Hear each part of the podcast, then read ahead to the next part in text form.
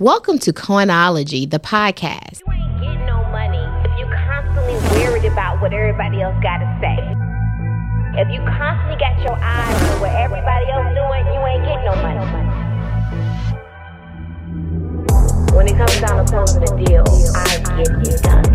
Every single one.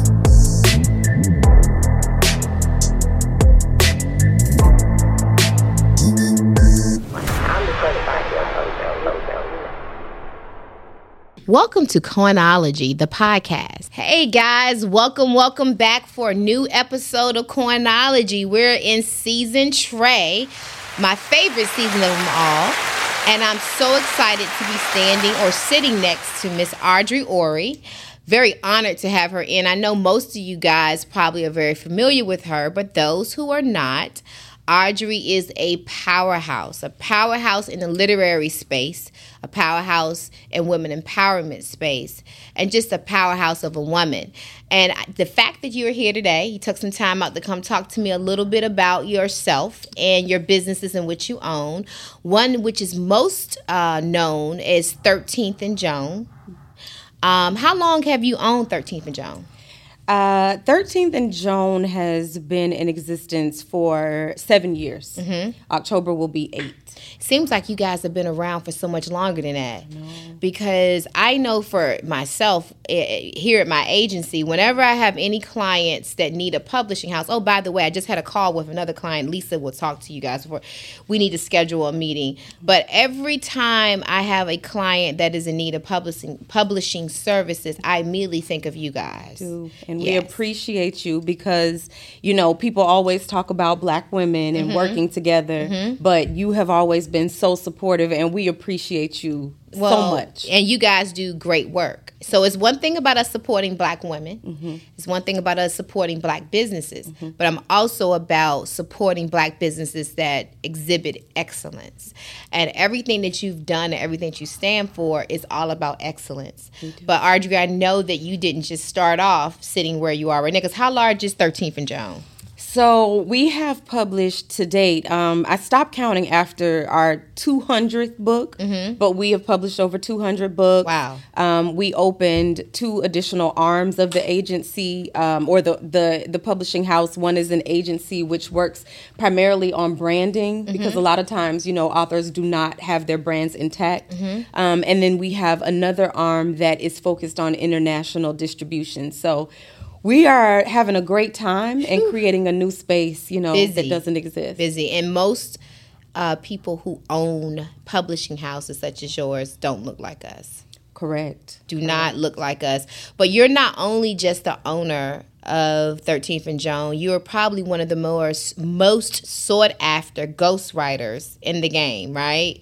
I've been doing it. for very humble but most uh celebrities influencers people of power tend to look for you to help tell their story to curate their story. Mm-hmm. But that doesn't just happen overnight right? Right. so that comes with a lot of trials tribulations and being able to tell a story doesn't just pop in your head. Mm-hmm. It's from experience so, so let's talk a little bit Ardre about who you are. Mm-hmm. Let's go all the way back. Where are you from So I'm from Gainesville, Florida. I was born in Fort Lauderdale, and um, you know, my life is is something that I was just speaking to my husband last night, and he was asking me, you know, about an interview that I had done recently, and I was sharing with him that in the interview I was asked what did I anticipate becoming? You know, how what what do you want to be when you grow up?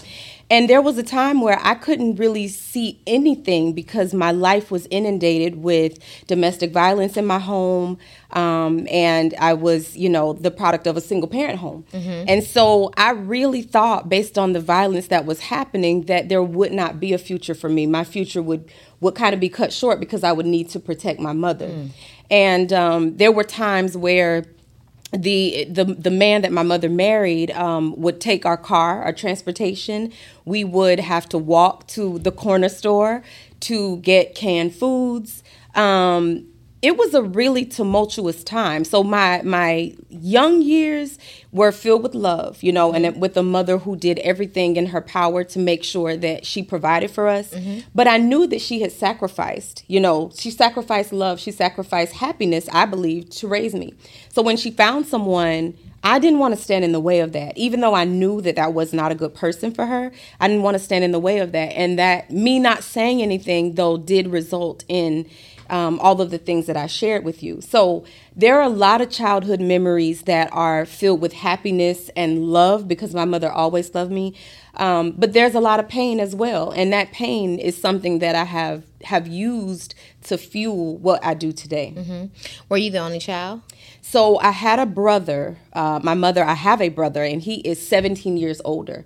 So he was already transitioned out of the home, and it was just the two of us. Okay. Mm-hmm. And you know, what's what's something you and I have in common is that when I was growing up, I did not foresee this career for myself. I, I didn't mm. see anybody else doing Mm-hmm. publicity or producing or writing or mm-hmm. anything of that magnitude. So I just knew in my heart that I wanted to do something big. I mm-hmm. wanted to do something bold. I wanted to be different.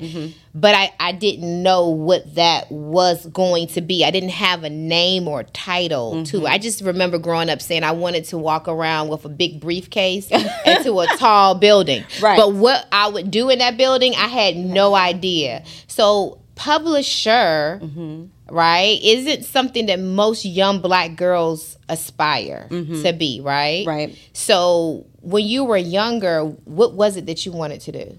So you know, it's funny. I had a I had a moment. Um, I was in fifth grade. I was ten years old, and I remember a teacher knocking on the door. Not the teacher who was in the classroom, but another teacher. So she knocked on the door, and she came in and she said, um, "I'm here for Miss Adams. That's my maiden name." So I'm like, "Oh my gosh, I'm in trouble again," because I always got in trouble for talking too much, right? Me too. Right, of course. right. And so um, I, I walked the, the corridor with this teacher. She took me to this classroom. It was filled with color. And she said, You know, I know that in class you are a little bored because you're finishing your work earlier. Mm-hmm. So I want to work with you for a couple of weeks to create something. Mm-hmm. And I said, Okay, great. Well, if I'm not in trouble, mm-hmm. fine. So I said, What do I have to create? And she said, Well, you could create anything you want to create. It can you can draw, you can sing, you can paint, you can write, you can dance, you can do whatever. And I'm like, Okay, writing, that's easy. That's the the next best thing to talking. So let me write. So um, that project that was led by open ended questions turned into a book. I decided to write a book about black women in my community that we did not see, that I knew were successful, to highlight them. So um, at that time, showing my age, we had to, I had to use the phone book because there was no Google, there was no internet, and all those things. I had to track these women down. I had to ask them if I could interview them. I had to come up with the questions, all those things. So once I did that, she asked me what I wanted to do with those interviews, and I said, "Well, I want to write a book." Didn't know what that really entailed, but I did. I wrote the book. I published the book.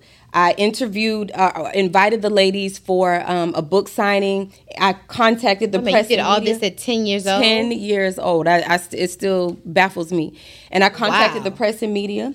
I told them, hey, I'm 10 years old and I'm in fifth grade and this is my school and I want you to come out. They came out, they did an interview, and it was on the front page. And after that day, my mom came to my room and she had her, ha- her hands were filled with money. And she said, here you go. And I said, Well, what is this? And she said, This is yours. And I said, Well, where did it come from? She said, It came from the books you sold. And I said, Well, what am I supposed to do with it? And she said, Anything you want to. And from that day, I learned a very valuable lesson about the power of storytelling. Mm-hmm. I learned that stories could be monetized, mm-hmm. and I learned that stories were important. It was important that we reproduce those that year forward, we continued, we would sell books out of the car, out of the trunk, because people would always say, Are you the girl that wrote the book? Are you the mm-hmm. little girl that wrote the mm-hmm. book? So it was a good thing in our city, in our community, and I learned a lot. So you were like a local celebrity at 10 years old. I don't know if you would call it that, but I know that people thought they recognized me mm-hmm. as the little girl on the front page who wrote the book. Wow, wow. And so your mom, i- in the midst of this, your mom was actually going through domestic abuse or had that already passed at that point? It hadn't happened yet. Okay. So I had this epiphany that I love words, I love stories. This is amazing. And then we transition into that next season, which made me put the pen down. So that's what, but to ask you, so you put the pen down versus writing because some people will write Mm-hmm. to cover the pain. In your place, you actually went silent. I went silent and I started to act out. I became a student who um, I, I was failing in school. I was on the borderline of um, expulsion. Um, I misbehaved. I was just in a very bad place. Mm-hmm. I, and I always tell people, you know, home was a personal hell. Mm-hmm. And so whenever I got out, it was literally about, you know, letting that energy go somewhere. Mm-hmm. And so acting out in school was kind of my only outlet. And so, was college ever a thought for you? Um, you know, education has always been important, but at the time when the domestic violence was happening, I didn't see anything past when will we be able to exit this situation mm-hmm. and that I would likely be the person who would have to bring an end to it.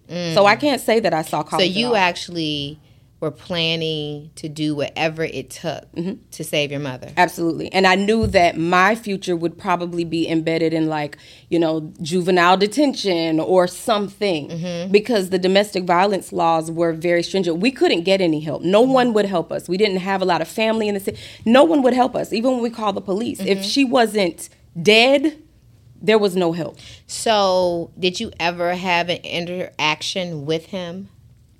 As far as violence, no, because I think that he knew what I was thinking. Mm-hmm. So he did not physically harm me. It was always my mother, but that meant, you know, I didn't sleep at night because I was always listening. Is she awake? You know, there was a time, again, showing my age, where you could get another number assigned to your home line, mm-hmm. right? And so kids at school like, oh, she has a second line. Like it seemed like it was lit. It mm-hmm. really wasn't. I had that line so that I could call 911 on a regular basis. Mm-hmm. So, um, yeah, it was it was a it was a difficult time, but he did not physically harm me because I think he was well aware that I was prepared to do whatever to save my mom. So, is he still here, alive? You know, I don't know. From the time that we were able, he he, there was a time I, I was assigned detention, um, and my mother was supposed to pick me up. She did not pick me up, um, and I knew I was. You know, I'm like, okay, this is this is it.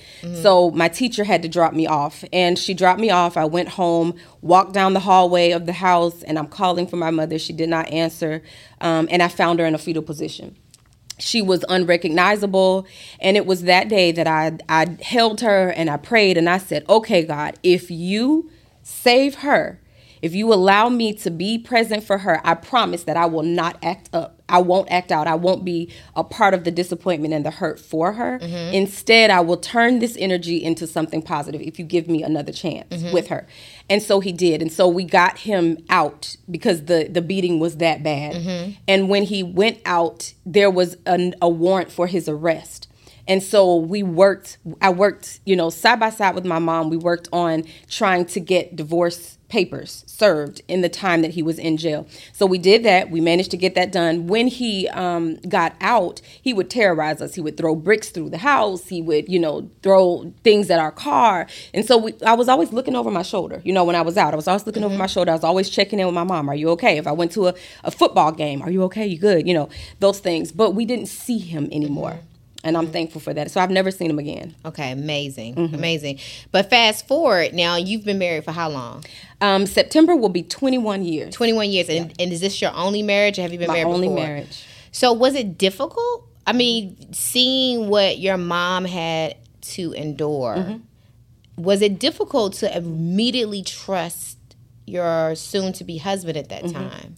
Yes, it was it would have been difficult for me to trust anyone and and recently I was just speaking to my husband about the high levels of masculinity that we continue to circulate in my home, mm-hmm. my mother and I, mm-hmm. because we were the men of the house, mm-hmm. right? So even in marriage, I have continuously been working on channeling feminine energy. Mm-hmm. I am not thrilled to jump out and say, I'm an alpha female. Mm-hmm. No, because mm-hmm. I want to live a soft life. I just didn't realize that it was something that was available to me. And so I'm learning that in this stage. But lucky for me, my husband was someone I met at age 14. Mm-hmm. So I met him while these things were happening, and I knew him to be a good person. Mm-hmm. Um, so his trust, you know, trusting him was different than trusting someone I would have met much later in life. Mm-hmm. And if since you met him when you were 14, Mm-hmm. it's sort of like family outside of just being husband and wife. I mean, you guys have known each other your entire lives. Yes. But I, you know, that's some of the things that we talk a lot about. Some of my girlfriends, Mm-hmm. some of them desire to solely be a soft girl. Mm-hmm. The whole soft girl era, soft girl, and and, and I too, like you, have Mm-hmm. to really work hard at the soft girl side, Yes. right? Um, I have always, and you know, my situation was not from domestic violence, but mine was more so. My father raised me with the anticipation that, you know, my mother and father both raised me, but my father was the one who told me. There's no guarantee that you're going to get married. There's no mm. guarantee that there's going to be this knight in shining armor that's going to come and, and, and protect you and provide you all these things. So I'm going to show you how to obtain these things Right. Even if this person uh-huh. does not appear. Yes. And so I became very strong at a very early age. And I, you know, learning how to turn it off has been a challenge. Mm-hmm. And I know for most alpha women, they either end up lonely, Yes. never ever getting married, or having a hard time holding relationships, Right. or struggling in their relationships. Mm-hmm. And so I made it a conscious effort in my life to say, I don't want to be a struggle relationship or in a struggle relationship. Yes. So I try extremely hard to turn the soft girl on, Mm-hmm. Yes, right? yes. But I can never turn the alpha completely off. It's just it, I can't. No. I No. can't. It's it's a protection mechanism that you know I've seen. I've grown up and seen aunts who completely depended on a husband or a Uh-huh. man to be destitute later. Sure. I did not want that to be my story. Absolutely. Right, right. Absolutely. So, do you think? Do you have any sons? So I have a son. My son, um, so my husband and I, we met at 14. We dated. We dated all the way through college or all the way through high school. And then at college, we had a break. And during that break, he had our son. And so I always say that my son is my wedding present. Um, he was two years old when my husband and I got back together. So he's my baby. Um, there is no, you know, step or any of that. But that is my son, yes. Okay, so you and the mom, great relationship. So we have it is a cordial relationship. It is a family that has blended. I will say that it is definitely um, difficult. I, that that was one of the most difficult things because I was not raised to understand how to blend. I didn't blend anything because it was just my mother and I. Mm-hmm. So that was something we had to really work at, you know, understanding how to blend. What are the needs?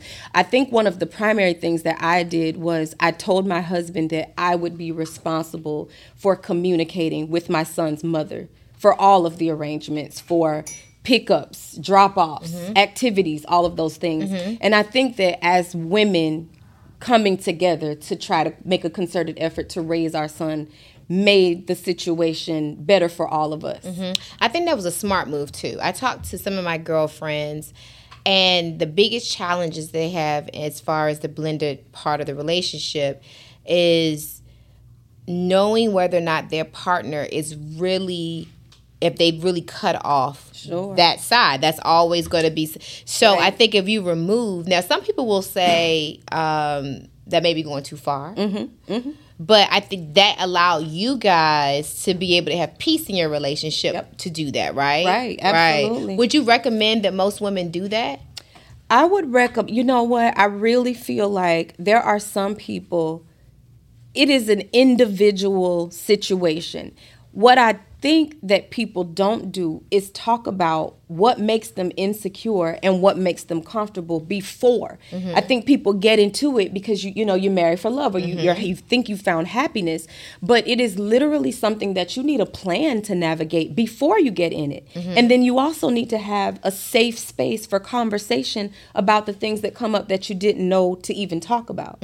So I do think when women come together, um, it creates a certain level of power for the whole family dynamic and it really was beneficial to us. I also think that when children see their mothers communicating, it creates a safe space. Mm-hmm. And that's very necessary. But it worked for us. Worked I don't you. say, you know, I can't say it worked for everyone. There are people who have insecurities about different things. I have a girlfriend, she could date a man that has five children and five different babies' mothers and be just fine. That's how she is. See, I I apply you because I remember the love of my life when I was in college.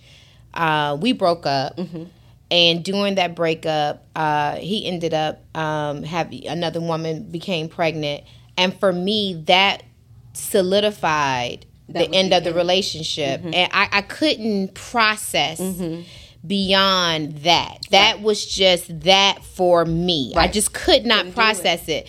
But you were able to do it, right? absolutely. And but the, how, when you found out, even though y'all weren't together, the Yeah. fact that y'all were get- together from fourteen to that point, Yeah. Mm-hmm. how, for young girls, because you think about it, girls in college, they either going to make the decision that you made, Right. or they're going to make a decision that I made, Right. Which was I just said I can't, and it was the love. When I say the love of my life, I walked away. He walked away. I walked away. Mm-hmm. Um, how how did you feel?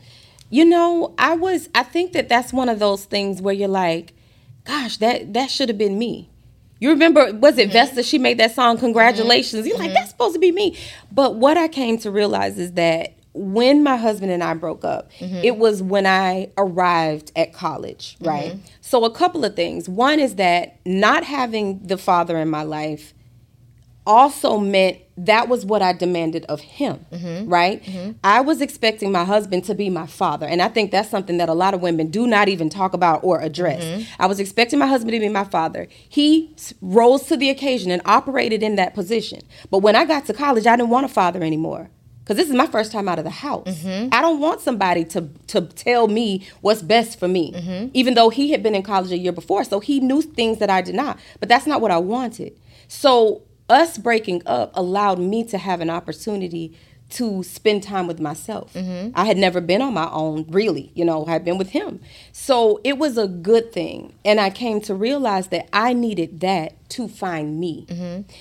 If we had gotten married prior to that, I would have never known who I was. Mm-hmm. But by the time we did get back together, even though we had our son, I was content with who I was. Mm-hmm. I was ready to settle down. I had lived an amazing life in college. I got to experience the best of college. Mm-hmm. So I didn't have any regrets. So when you got the call that he had another woman pregnant, Mm-hmm. how did you feel?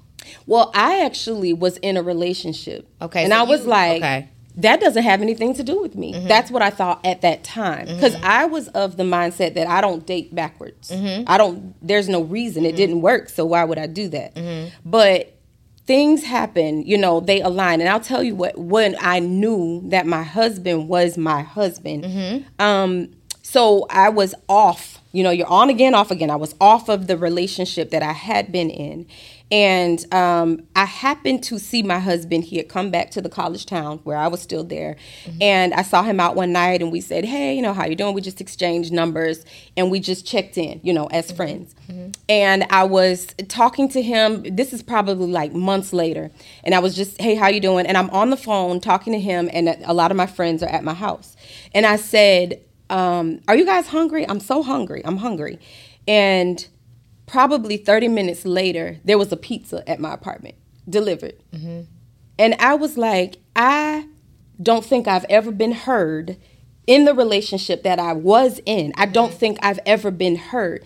This man has always heard me. Mm-hmm. He's heard my heart. He's listened to me and he has always wanted to be a protector of my soul. Mm-hmm. What that says to me is that if anything stands in the way of me being with him, it would be me. Mm-hmm. And that would be my fault.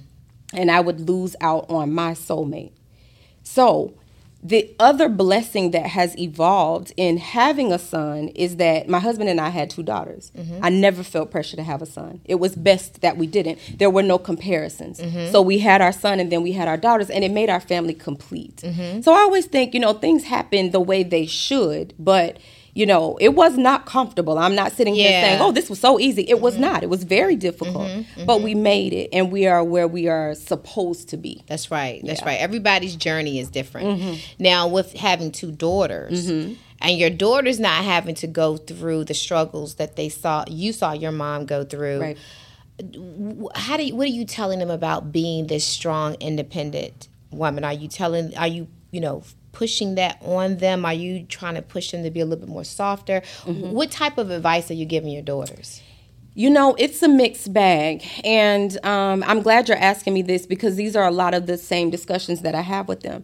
For one, I advise them to look at me and how I honor their father because it's important for a woman to know how to honor a man who is worthy of being honored. Worthy. Who Worthy. is worthy of Uh-huh. being honored, right? Mhm. The other thing that I tell them to do is to watch how their father treats me whether we are happy, whether we are not in agreement, look at how we apologize. Look at how we take going to church on Sunday seriously. Look at everything mm-hmm. and take from it what you believe you want for your life mm-hmm. and leave what you don't, mm-hmm. right? That's my first set of advice.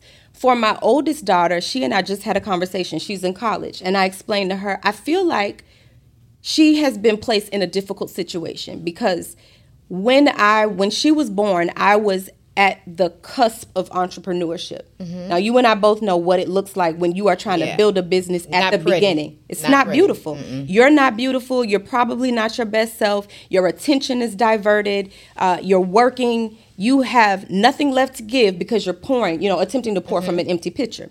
So she saw me be very alpha. She saw me being driven. I would literally cook um, enough meals, breakfast, lunch, and dinner on a Thursday to last them for a weekend so that I could travel somewhere to go do whatever I felt I needed to be doing for business, whether that was meeting with clients, trying to bring in new business, whatever, right? And then I would come back and be tired and get back up, you know, get them prepared for school, do all those things. On the other side of that, I know she saw her father thinking like, "Why is this lady Doing it. doing this?" Mm-hmm. Because I was chasing a dream that was assigned to me. Mm-hmm. It was not their dream mm-hmm. or anything. So a lot of times I think she has seen the go chase it, go get it, like go, you know, the grind. And then on the other side of that, now I'm extremely or much softer, mm-hmm. much softer because I feel like some of the things I was chasing have manifested. It's not that I'm mm-hmm. not still in pursuit, but some of it, much of it has manifested. and and this is the part about that. Mm-hmm. Because i'm i too relate the chase. But then you question yourself sometimes as to whether or not the chase was worth it. Absolutely. because there's a with people i always tell people you want the shiny object but are you ready for the sacrifice that comes along with it and there was a period during the chase that i had to stop and say wait a minute ebony you're risking your family Sure. I don't want to lose my husband and my children because I'm not present. Right. And it's very easy for that to happen. So that's why we see so many um, of our counterparts out there struggling, Yeah. trying to get this thing right. And no one really knows the proper answer to this, right? That's why I love sitting down and talking with other strong alpha black women mm-hmm. because our struggle as black alpha women are different than other nationalities. But I will tell you, there is a consequence to every action. Absolutely. And most people don't want to hear that. They think you can, and when I hear people say, you can have it all, there's no such thing as it all. At a cost. It's a cost. you're gonna It's a pay for it. cost. It's a cost to it, right? Yep. And so, when did you say, "Wait a minute"? Mm-hmm. Let me slow down this grind. I'm going. I'm going. I'm going. I'm, I'm sure there's something that said I need to slow it down Mm-hmm. because I have beautiful children. I have a husband. I have a home. Yes, I want to obtain, Mm-hmm. but I don't want to lose because yes your husband knew you since you were 14 but there's he has needs and desires as well Mm-hmm. that we have to make sure we don't ignore Right. You know, the time for me, it wasn't like an, an aha moment. It was kind of like a, a slow burn. I started to realize that I was achieving things that didn't fulfill me. Right? So it's like if you set a goal and you achieve that goal, you would assume you're going to be happy about it. Mm-hmm. Whether that's a dollar amount, whether that is a, a certain, you know, access or resource, whatever it is. But when you achieve things that you set out to do and you completely miss the moment because you're not even stable enough to be present. And when I say stable, it's because I'm on to the next thing. Like I did oh, You said something, missed the moment. missed it. Girl, I missed so many moments. A, a ton. Things that people like, you didn't celebrate. I wasn't present to celebrate because, again, like you said, I was looking for the next shiny object. Mm-hmm. My father told me when I was younger, um, you're never satisfied. Yeah. And I took it at that time as, oh, okay, yeah, you're right. I'm not. I'm driven. I'm this and that. Da, da, da, da, Mm-hmm. Now older, I look back on that, and you you miss a lot in life not being satisfied. Yeah. Right. A lot. A lot. Yeah, I'm the same. Yeah. And I don't know that that is something I would change completely Mm-hmm. um, when it comes to professionalism. Personally, my satisfaction is in discovering deep joy, the kind that cannot be disturbed, Mm-hmm. the kind that no matter what someone says or does, it is untapped. That's right. That type of joy. Um, it is in being present in moments, being able to put my phone down and not worry about who is sending a message or an email or any of that. Um, living, truly living best moments of life off of social media. That's right. All of that stuff really matters to me, and that those are the things that have become most valuable, you know, in my personal life, mm-hmm. and I am so happy about it. Um, and I think that COVID allowed us to turn off in a way that we had not mm-hmm. because of the big pause. Mm-hmm. And so I think after that, I was like, this really doesn't matter. I mean, That's it right. does, but it really doesn't. And mm-hmm. so, what is most important to me is that I don't miss. And even now, you know, my prayers, I'm always asking God, let me see my children grow up. Let me see the fruits of my labor. Mm-hmm. Let me see the things that I've mm-hmm. done manifest. Um, I want to be able to see it, and I don't want to miss the moment. That's right. So now I have a I wouldn't call it balance because I think I'm still absolutely crazy, right? But I, I think you have to be crazy to tap into mm-hmm. your genius, mm-hmm. and we all have it. Nobody, nobody has any less or any more. It's mm-hmm. just a matter of if we tap into it. But I do value my family. And the other thing that I'll say is that when we are running a business, sometimes we get so engulfed in it that we mistake business for family, mm-hmm. right? Mm-hmm. But when you learn that people doing business with you don't really care, That's right. they are not going to be there if you mm-hmm. get sick, they are not going to be there, you know, when you need people. Then you have to come back and recognize that you've built something that is far greater. That's right. And that's in family. So- family you can't replace family Cannot. and so it takes a very strong person to recognize that i don't want to lose my family chasing a shiny object Mm-hmm, Right. that's important and i think um, and that's one of the, the gems that I would share with young women coming along. Be driven, but also be aware Mm-hmm. Yeah. and be self aware because most times people never see their fault and what they should do differently. Right. They're always externally looking. Right. And I think that's so important, especially for driven women. That is why most women that are driven end up alone because they're not self aware. You must. They're not self aware. And so let's talk about finding that perfect mate. What do you and see you met your guy when you were 14. So it's kind of hard to say that. But you know, it's some women, they're they're alpha women.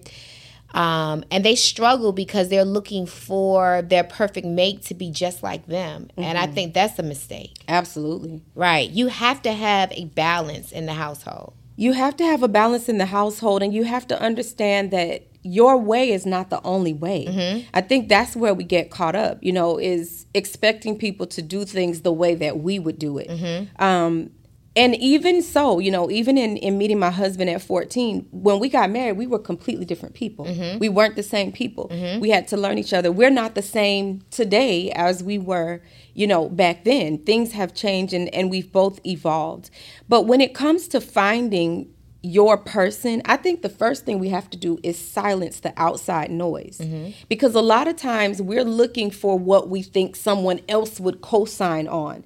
I never run things about who I'm dating by my girlfriends. Mm-hmm. Why? Because mm-hmm. it's not their relationship. It's not their thing. It's not their thing, and what mm-hmm. works for them might not work for me. But the difference, I think, Ardre, that you, you it was easier for us to do that because we didn't have the stress of social media. Very true. So many of these girl, women today are so bought into mm-hmm. this facade of social media and having to live up to these goals and you know competing with the next influencer online uh-huh. that that puts unnecessary stress. I know for me i'm very mm-hmm. protective of my family. I don't put mm-hmm. a lot of information about my family online. Right. right no no no. Right. but in today's time it's very very very different right? So but, but what else would you say you would advise? Um, I would say, you know, we have been given an internal moral and emotional compass for a reason. Mm-hmm.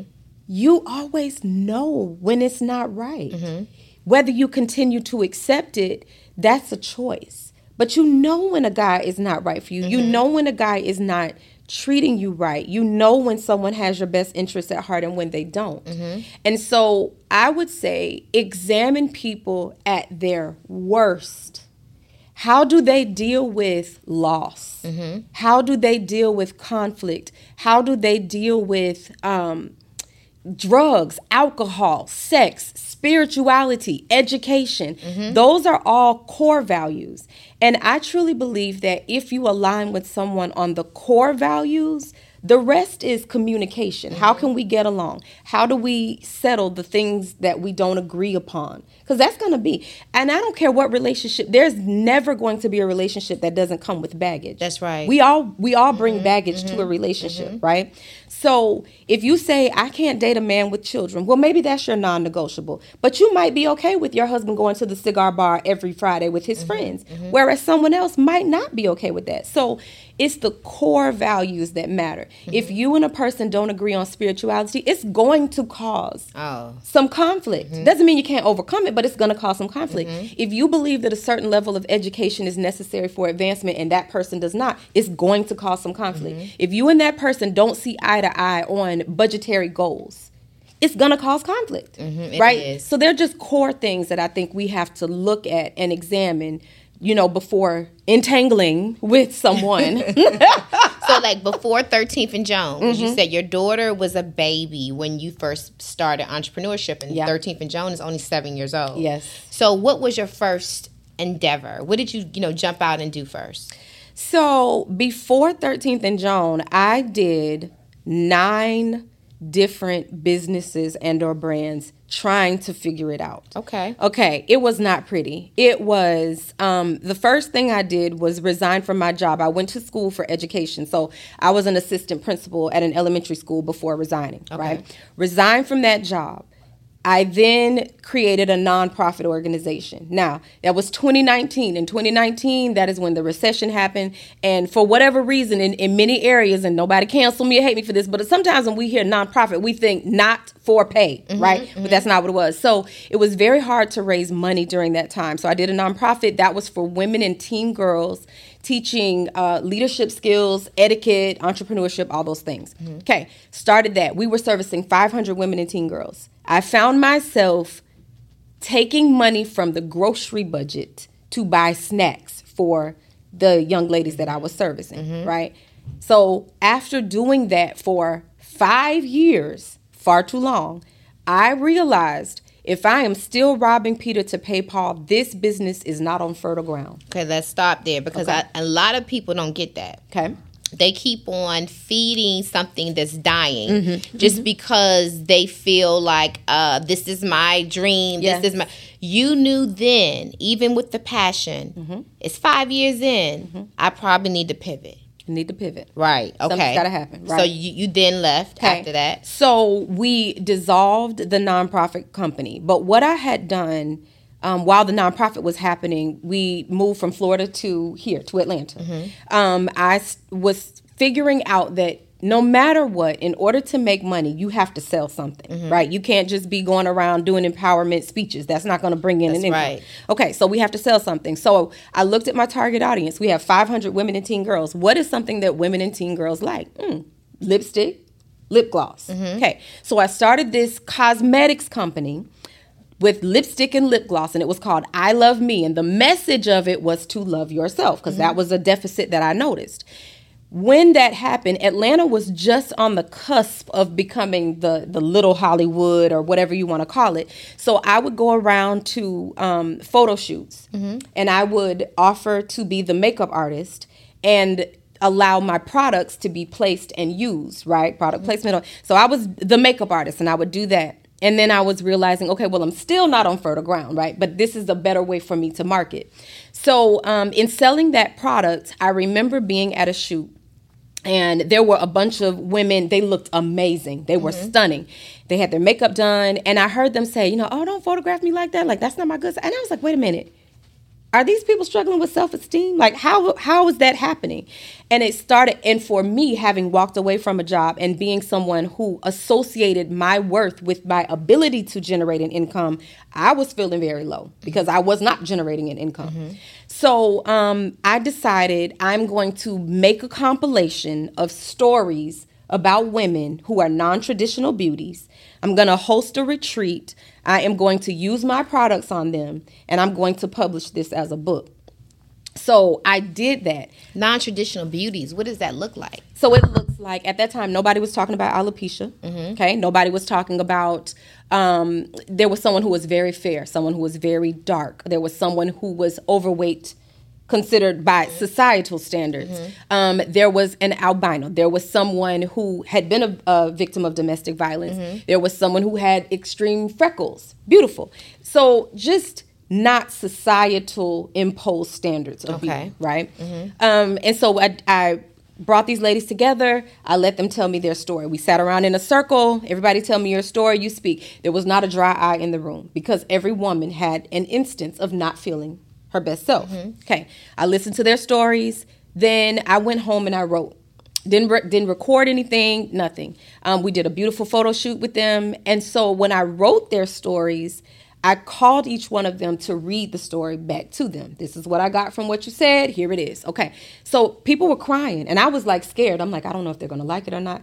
Everybody was crying, like the same thing. And they said, you know, I couldn't have said it better myself. So we published this book, and because of the fact that there were 21 people and they were featured in the book, they felt like the book was really their book. Everybody took ownership of it. So the day that we had the signing, I did the same thing that I did at 10 years old. I contacted Barnes and Noble. Hey, we want to do a book signing.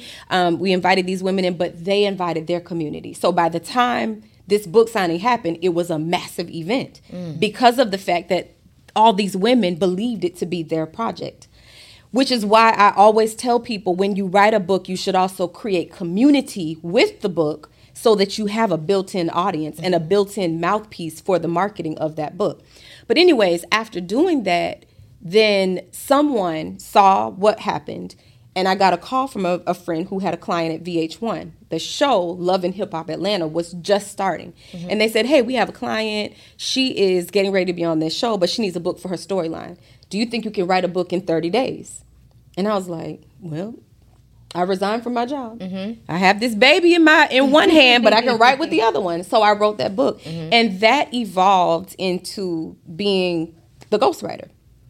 It yeah, was- because now you are the ghostwriter, right? I, I like to think that people would like to select me to write mm-hmm. their books. Yes, Yeah, I know it's it's amazing when you think about it, right? it's It's, a amazing. full circle. Yeah, because even now when we book 13th and Joan, it's a special thing if you can get Ardre to personally work on your project. Yeah. Right, right. Because I mean to have your stamp on the work is a big deal. So it shows just being honest and authentic to who you were. You went back to the 10 year old Ardre, mm-hmm. and now that 10 year old, you know, one of the things I talk about in my book, Coinology Authentically You, I usually challenge people to go back to the days mm-hmm. before someone told you you weren't good enough, you mm-hmm. couldn't, this, that's not smart, Right. you need to be afraid. Go back to what is it that you really wanted to do mm-hmm. before society put parameters Yes. around you. And that's exactly what you did. You went back to the honest and true Ardre. I did. Before the trauma. Before the trauma. Before the trauma. Wow, wow. And now today your your enterprise. So we have 13th and Joan. What other businesses do you have? So we have 13th and Joan Publishing House. Um, as a result of that, one of the things I realized is that, you know, the conversation around um, luxury for black women needed to be expanded, the conversation around travel. And I realized that getting away sometimes from the day to day allows the creative to breathe. Mm-hmm. So I started Ardre Orie Retreats, which is a luxury writing retreats, destination vacations, and we just literally get away and go write. So we've been to Paris, we've been to Belize, we've been to Cabo, and we're continuing to plan trips, you know, for women to just get away and write. And that's whether you're a screenwriter, whether you're, you know, a playwright or you're an author, no matter what the format is, we, you know, offer that opportunity. So there's Ardre Orie Retreats. Um, I also started um, Crown Avenue. So this is a company that is luxury essentials, vegan leather essentials, travel essentials. When I was traveling back and forth to meet clients, mm-hmm. I wanted a cute, chic way to store my laptop. My laptop is always with Now me. we have one with us, right? Oh, yeah. Yeah, let's take a look at this. I I was lucky to have one today. We have one here. Yes, and I love it. And so I started this because first of all, it was kind of a an ode to my mom and my grandma. You remember moms and grandmas always had this envelope mm-hmm. looking clutch for Yes, church. yes. But I thought this is really cute. I can take this, put my laptop in it, and I can go to a, a meeting in the boardroom or I can go out at night, right? And so I started that, and then it turned into weekenders, and it started in, in turn to um, designing handbags. But it was a way for me to continue to tell stories. But sometimes you need another way to channel your inspiration. So started that company. Um, and the other thing that I launched is the Orie Agency.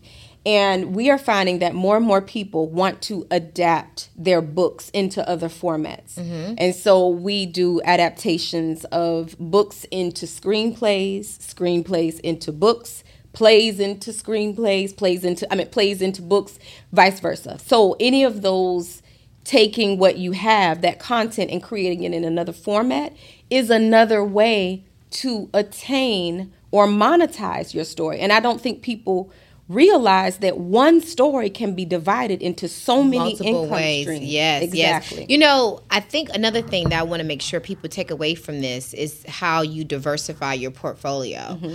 Um, one of the things I advise many people to do is to find products and services in your diversification Mm-hmm. that are linked but not dependent so that if one industry tanks Mm-hmm. all of your money doesn't tank yes. some people what they think when they say diversification of portfolio they still put everything in the same industry Right. which is a mistake Right. you always want to make sure that there's a link Mm-hmm. which makes sense so in your case your your luxury items Mm-hmm. link back to so you still being a writer because you can put your laptop and your your writing essentials in there but they're not necessarily depended on the writing industry. The same thing for your travel and you you, Right. you tie it back to those who travel right?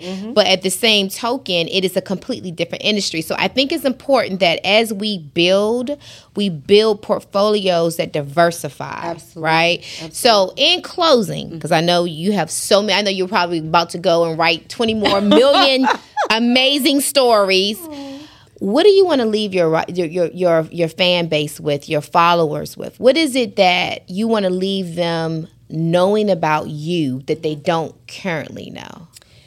You know, at the end of the day, I always say that, you know, people say, I want to be a voice for those that don't have a voice. But I don't. I want to pass the mic. You know, I want to make sure that the little girl, the little Ardre who felt like she wasn't seen is. You know, I want to make sure that the woman who has to transition into multiple locations and speak to multiple people and become multiple versions of herself. You are not the same Ebony here in this space as you might be in a boardroom. Mm-hmm. To the core, you are the same person, mm-hmm. but you have to be a different person. I want women to feel seen. I want black men to feel loved and honored and respected. Um, and I want for young people to recognize that there are no parameters on what is possible. Mm-hmm. And I think it's very important that we understand education is not always committed to four walls. I am not a formally trained writer. Mm-hmm. I am not a formally trained screenwriter, but these are spaces that I am thriving in. You've excelled. Because I love it. Mm-hmm. And so I want people to just remember to always find what you love because it is very true that your gifts will make room for you. Let me say this. I think the reason why you've excelled so much in the space of writing, even though you're not formally trained, is because you found your way and you're doing it your way. When everybody is doing something the same way, it's very difficult for you to stand out and mm-hmm. build your space. So I will tell people, I'm, I'm, I do not want you to think that I, I'm promoting haphazardly going out here. I think you should become an expert at whatever it is that you're doing, but know that you have to find your way at doing it. And that is how you end up you know, going to the front of the classroom very fast is being unique and being different. Mm-hmm. I want to thank you today for coming out and taking the time and, and visiting us in Season Trey. It is an honor to sit next to you. Um, to me, you're a living legend. And I want many other young black women to see you and say, she did it and so can I. Absolutely. And thank you. The sentiment is mirrored. You know, we would not be able to see one another without seeing one mm-hmm, another. Mm-hmm. So I thank you for your work. You are excellence. You represent excellence. And I love to see it. You know, it lights my soul when I see the work. You're not just talking about it, you're doing it. We're sitting here in a space, honey. We're not just, you know, somewhere. Mm-hmm. And so I want you to continue. I want you to be encouraged. And I want you to make sure that you always find time to be proud of yourself as well. Thank you. Thank you so much. And thank you guys for joining us on another episode of Coinology. See you next time. Get no money if you're constantly worried about what everybody else got to say. If you constantly got your eyes on what everybody else doing, you ain't getting no money. When it comes down to closing the deal, I get it done. Every single one.